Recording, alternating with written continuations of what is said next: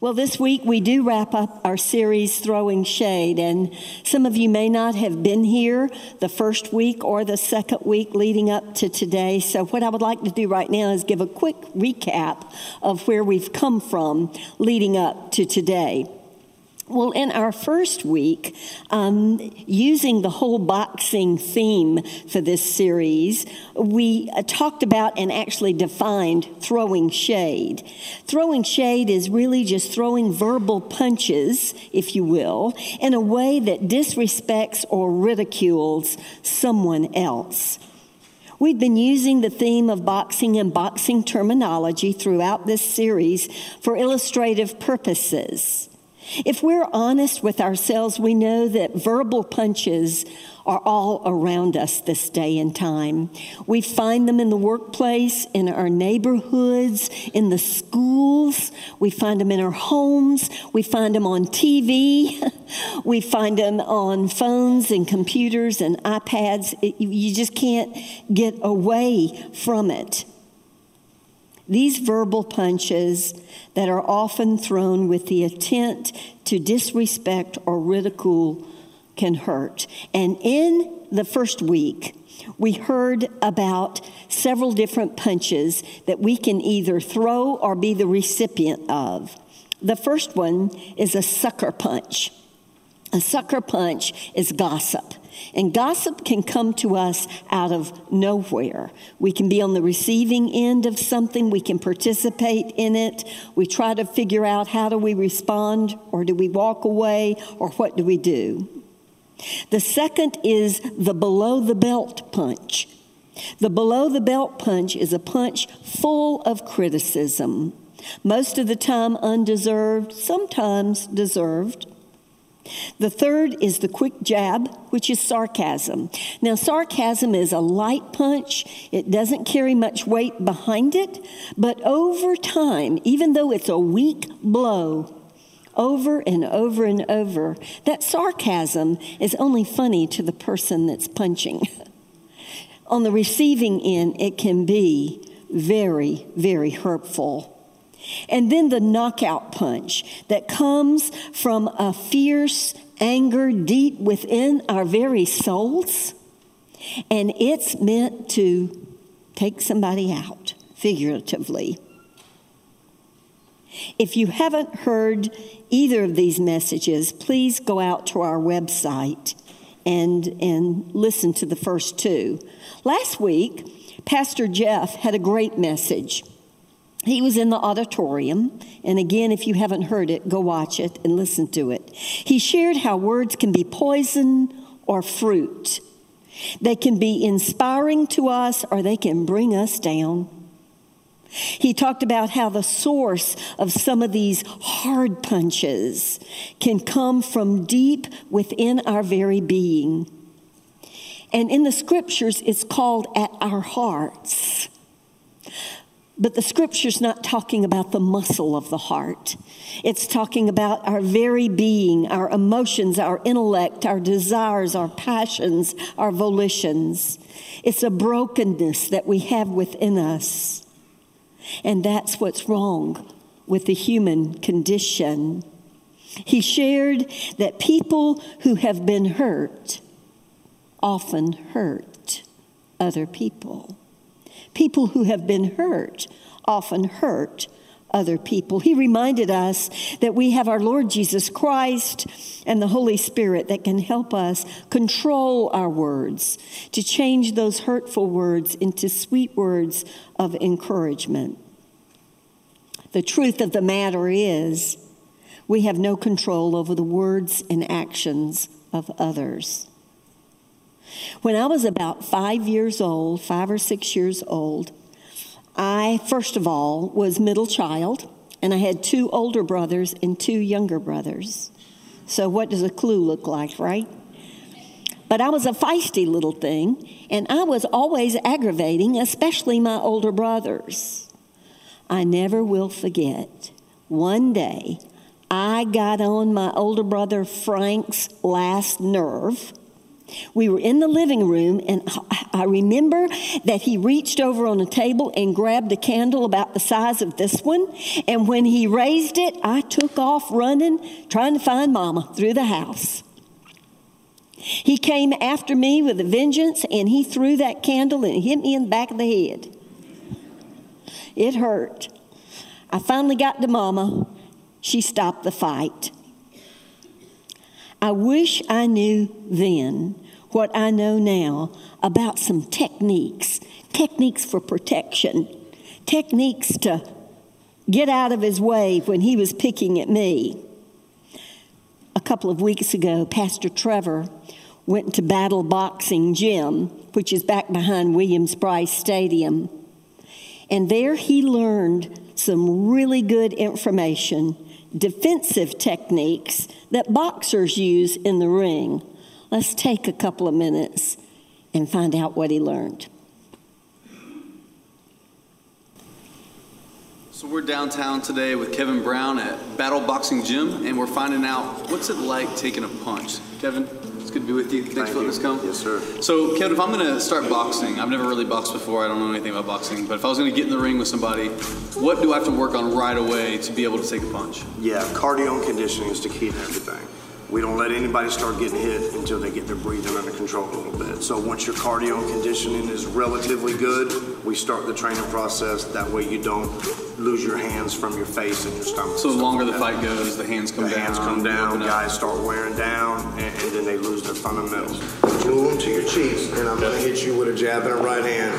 Soften. So I'm gonna put I'm gonna put the glove on my cheek. But you're, Yeah. that, that's the glove you're gonna punch. Yes, sir. So you're pretty much punching my cheek. Yeah, it's not gonna hurt. So, all right, you ready? What do I have to protect? Like, what's the most vital thing for me to make sure Yeah. it's protected? jaw and equilibrium area, kidney and liver. So you, you don't want to get hit in your jaw, you don't want to get hit between your eyes and your ears, and you don't want to get hit on the back side of your stomach because that's where your kidney and liver. So I've seen people in the- ring get Yeah. here multiple times. Yeah. But here it's just it's just crazy.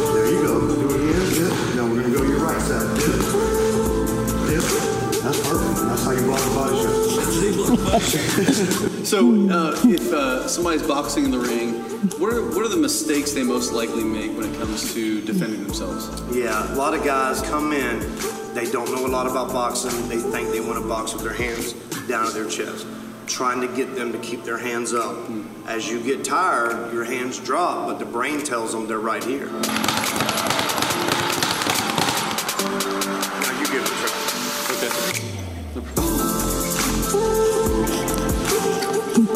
So they really don't know. It's just getting the muscle memory to stay solid, elbows in. That's the hardest part at first. Go. Good. Do it again. Do it one more time, but a little bit faster. There you go. So Kevin, when it comes to boxing, what's more important? Is it being able to swing or is it being able to defend?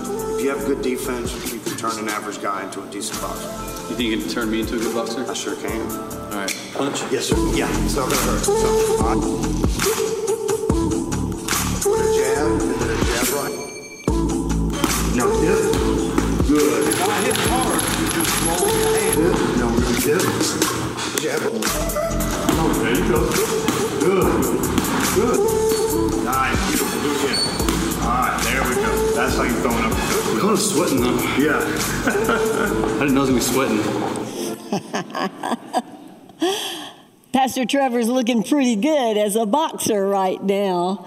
Um, I was thinking as I watched this this morning if his day job as a pastor doesn't work out, he might not be a bad boxer, but better yet, if you ever watched MASH, you may remember that Father O'Reilly was a boxer and a priest, so, you know, he could do both.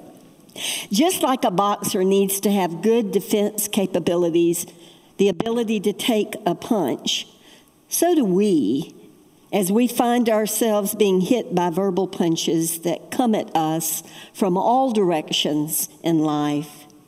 If you have your Bibles with you this morning, turn with me to Proverbs 26. We're going to be looking at some nuggets of wisdom from Proverbs that gives us principles of defense that will help each of us when we're on the receiving end of a punch, especially a punch we don't deserve. There are four principles of defense that I'd like to share with you today. The first one is don't retaliate. Don't retaliate. Proverbs 26, the fourth verse, says, Don't answer the foolish arguments of fools, or you will become as foolish as they are.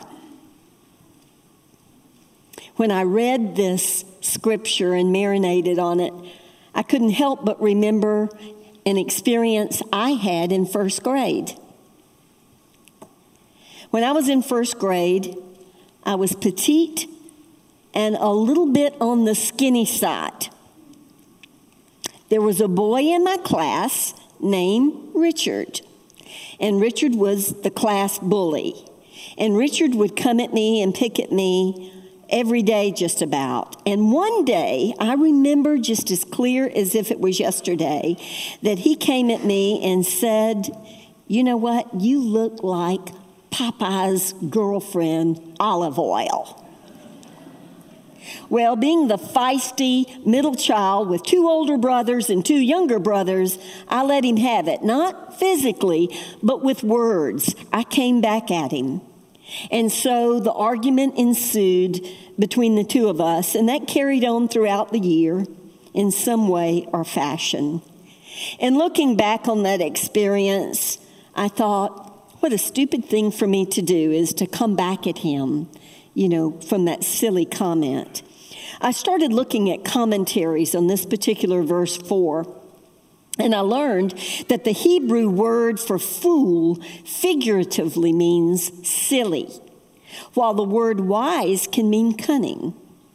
Silly is a good interpretation of what is meant by this verse 4. Because in this situation, to answer Richard's silly comment to me should have never happened. In the Jewish commentary, they suggest that verse 4 applies to a full of foolish, silly comment that can and should be ignored. But I would wager that all of us from time to time have had silly comments that have made to us, some of them feeling hurtful at the time. And maybe we've held on to those, talked them down. We've never forgotten those negative words. And that's the way negative comments can be. But to retaliate on something foolish or ridiculous is just not good. It makes us as foolish as the person throwing that punch. In certain situations, you're better off not responding, even though those comments come at you undeserved. When I was in my 20s, Mike and I were living in Shreveport, Louisiana. And at the time, there were the Golden Gloves boxing that occurred in downtown Shreveport. And Mike and I would go to those boxing matches, it seemed like every week. And that's where I met Sugar Ray Leonard when he was a Golden Gloves fighter. And oh, what a great young fighter he was. Now imagine this Faye and Mike sitting on the front row. I was so close. Sugar Ray was, it just seemed like he was like right there. So close that sweat and sometimes flecks of blood would end up on me. I enjoyed those fights. I did. I did. It's a good way to get rid of your frustration, to tell you the truth. Anyway, during that time, the 70s, was when Muhammad Ali became very famous too. And I remember watching him box, both as Cassius Clay and Muhammad Ali. And what happened during that period of time, he came up against George Foreman. I'm pretty sure that was the fight. And George was coming at him in the early rounds, and so Muhammad just kind of leaned up against the ropes. Some of you may remember seeing that or saw a rerun of it. And so, as Foreman in the early rounds would come at him with some of those punches, he just leant against the ropes, and the ropes actually took the weight of the punch. So, in essence, it was wearing George Foreman out in the early rounds so that later on in the fight, Muhammad could take him out, so to speak. That was later to be dubbed rope-a-dope. Rope-a-dope. Taking the punch, letting a support from behind you take the weight of it. Now, there are times when we do answer the fool when he throws a punch, especially if it's a deep, hurtful punch, verbal punch. When this happens, what we need to do is consider the source. Consider the source. In Proverbs, the very next verse, verse 5, says, Be sure, be sure to answer the foolish argument of fools. Now you go, Well, wait a minute, Pastor Fay. You just said in verse 4, don't answer a fool, don't retaliate. But now you're saying from verse 5, be sure to answer the foolish argument of fools. What gives here? Now, it may look like this is a contradiction, but actually, these two verses complement each other. There are times, of course, when you don't retaliate. My Richard story. But there are times when you consider the source, you consider the hurtful comment that's going against your character or something that you believe in, and you know that that punch is coming and it's wrong, that you really need to answer that. A punch like this is when they're hitting you below the belt, hitting you below the belt. And doing that can wreak havoc if it's unchecked by your response because it allows that person that's throwing that undeserved punch to think that they're the wise one, and they're not. There's a good example from Scripture that tells us how to respond when that tough punch comes at us undeserved. You might want to write this down in your notes to go back and read the chapter of Second Corinthians 11.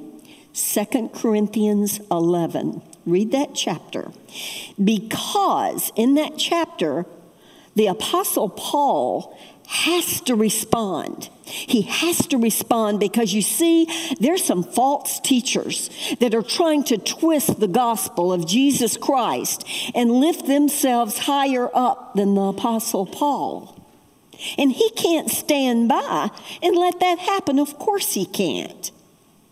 What I'm pulling out now for you is a response that he gave. And it's uh, verses 23 through 27. Listen. I've worked much harder, been jailed more often, beaten up more times than I can count, and at death's door time after time. I've been flogged five times with the Jews' 39 lashes, beaten by Roman rods three times, pummeled with rocks once. I've been shipwrecked three times and immersed in the open sea for a night and a day, in hard traveling year in and year out.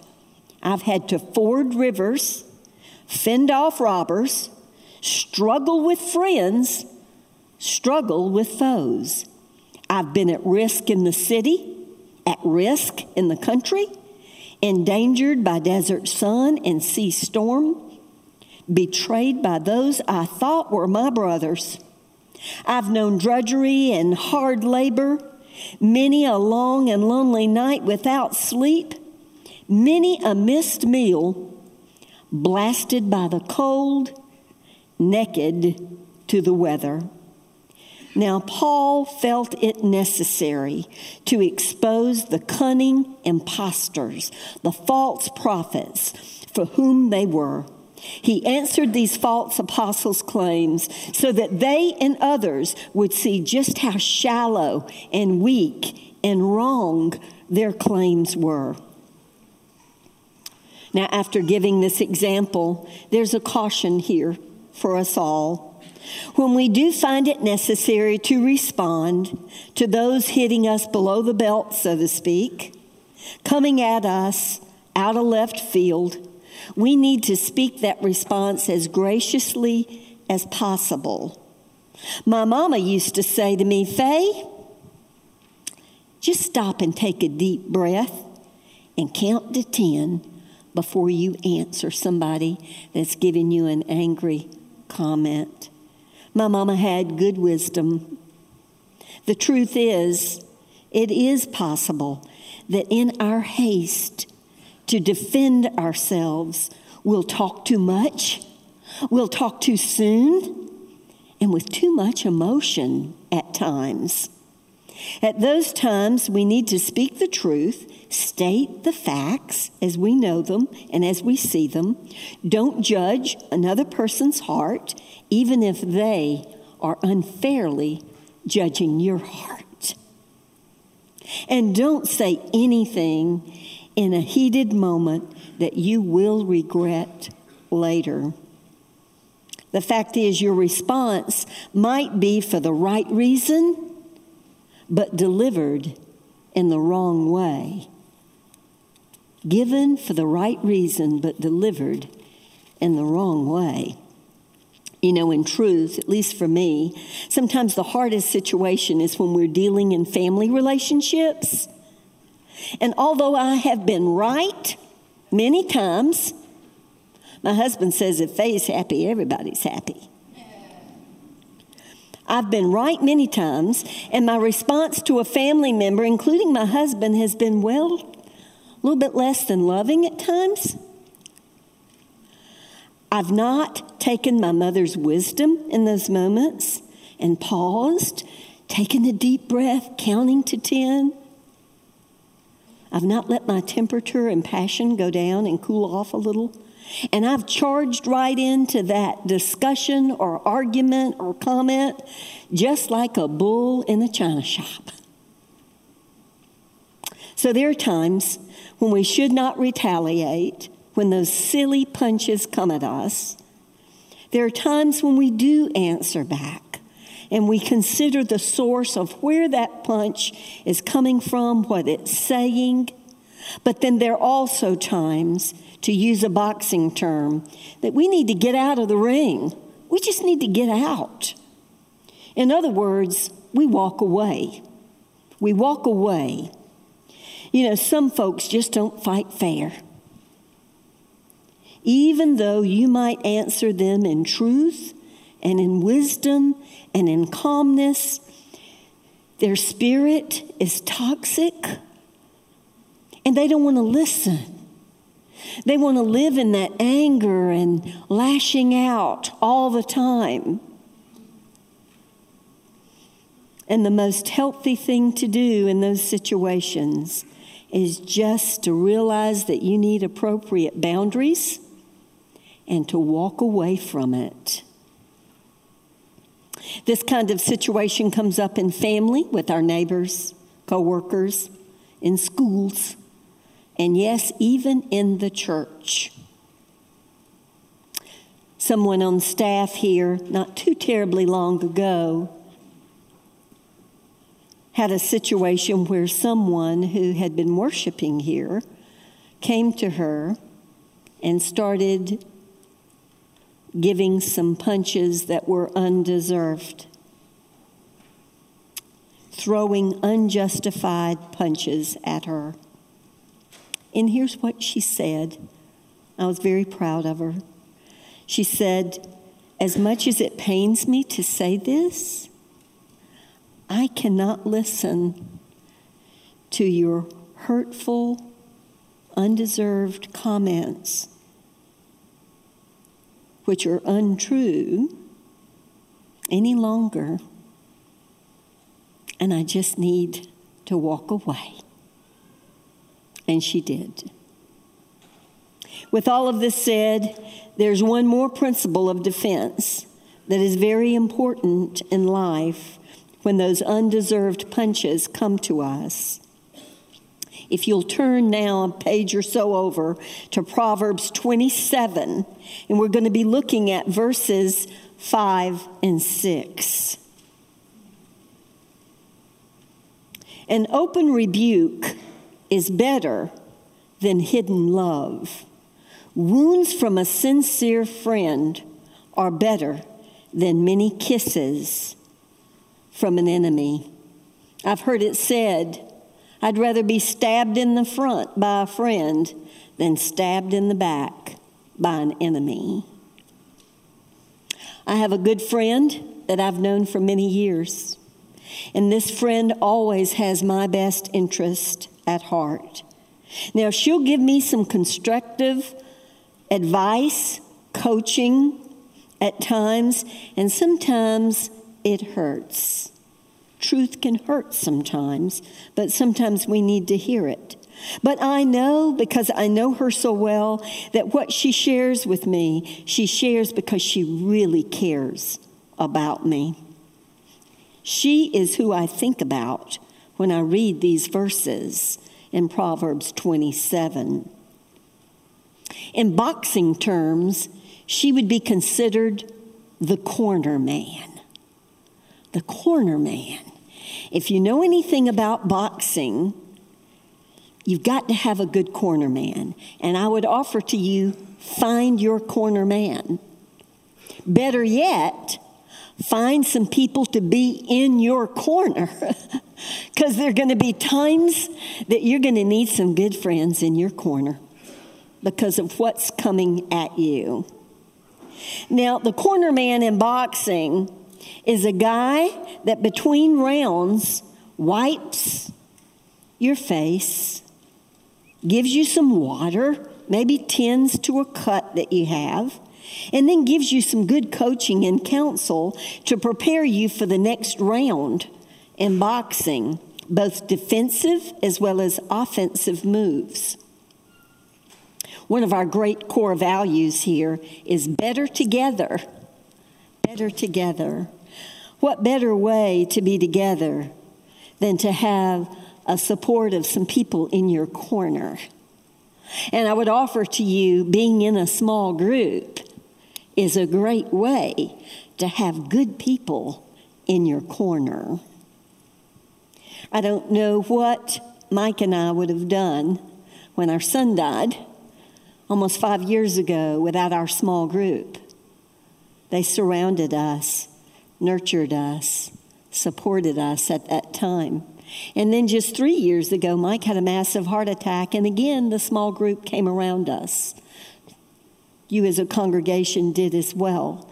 But my point being, if you do life together in a small group, that small group can give you the support that you need when you need it, speak truth to you when you need to hear it, coach you at times when you need that, and send you out better prepared to receive those punches when they come at you in life, which they will. Today, after the service, you'll have an opportunity to sign up with a small group if you aren't already in one. There are tables just out front with names of the various small groups you can consider. But if one of those just doesn't suit your lifestyle, Joe Walker has offered, and she is over in the West Building under a banner that says Better Together, to answer any questions that you may have. You can also go out to our website and do a survey about yourself and stage of life, and she will help you get connected with a small group in boxing. Muhammad Ali had a good corner man. It was Drew Bundini. Tyson had Cus D'Amato. And Foreman had Angelo Dundee. And Angelo Dundee was also a corner man for Muhammad and a few other fighters as well in their careers. These were great corner men. As Christians, we have the best corner man. And our best corner man is the Holy Spirit. Jesus said in John 14, 26, But when the Father sends the advocate as my representative, that is the Holy Spirit, he will teach you everything and will remind you of everything that I have told you. So, as we wrap up this series, we realize we don't have a choice in who and how a punch will be thrown to and at us, but we do know how to deal with them now based on these beautiful scriptures from Proverbs, that wise counsel from the living scriptures, but also knowing that we have the power of the Holy Spirit living and breathing in and through us to nudge and give us the nudging and wisdom that we need as we face this life of punches coming at us. Would you pray with me? Lord, we come before you today knowing that life is hard. And we know you know life is hard. And we're going to be hit with punches from time to time, whether it's sarcasm, gossip, criticism, below the belt punches. Sometimes we feel like we're literally being knocked out with a punch that's so hurtful, verbal punches that come at us that we just don't deserve. Lord, help us remember your wisdom, your wisdom from these scriptures, your wisdom that we don't face this life and these punches that come at us alone. For we have you and the power of your Holy Spirit to always be with us, always with us. We ask you to continue to nudge us, to be with us, to protect us, to give us the wisdom when we need it. For it's in Christ's name we pray. Amen.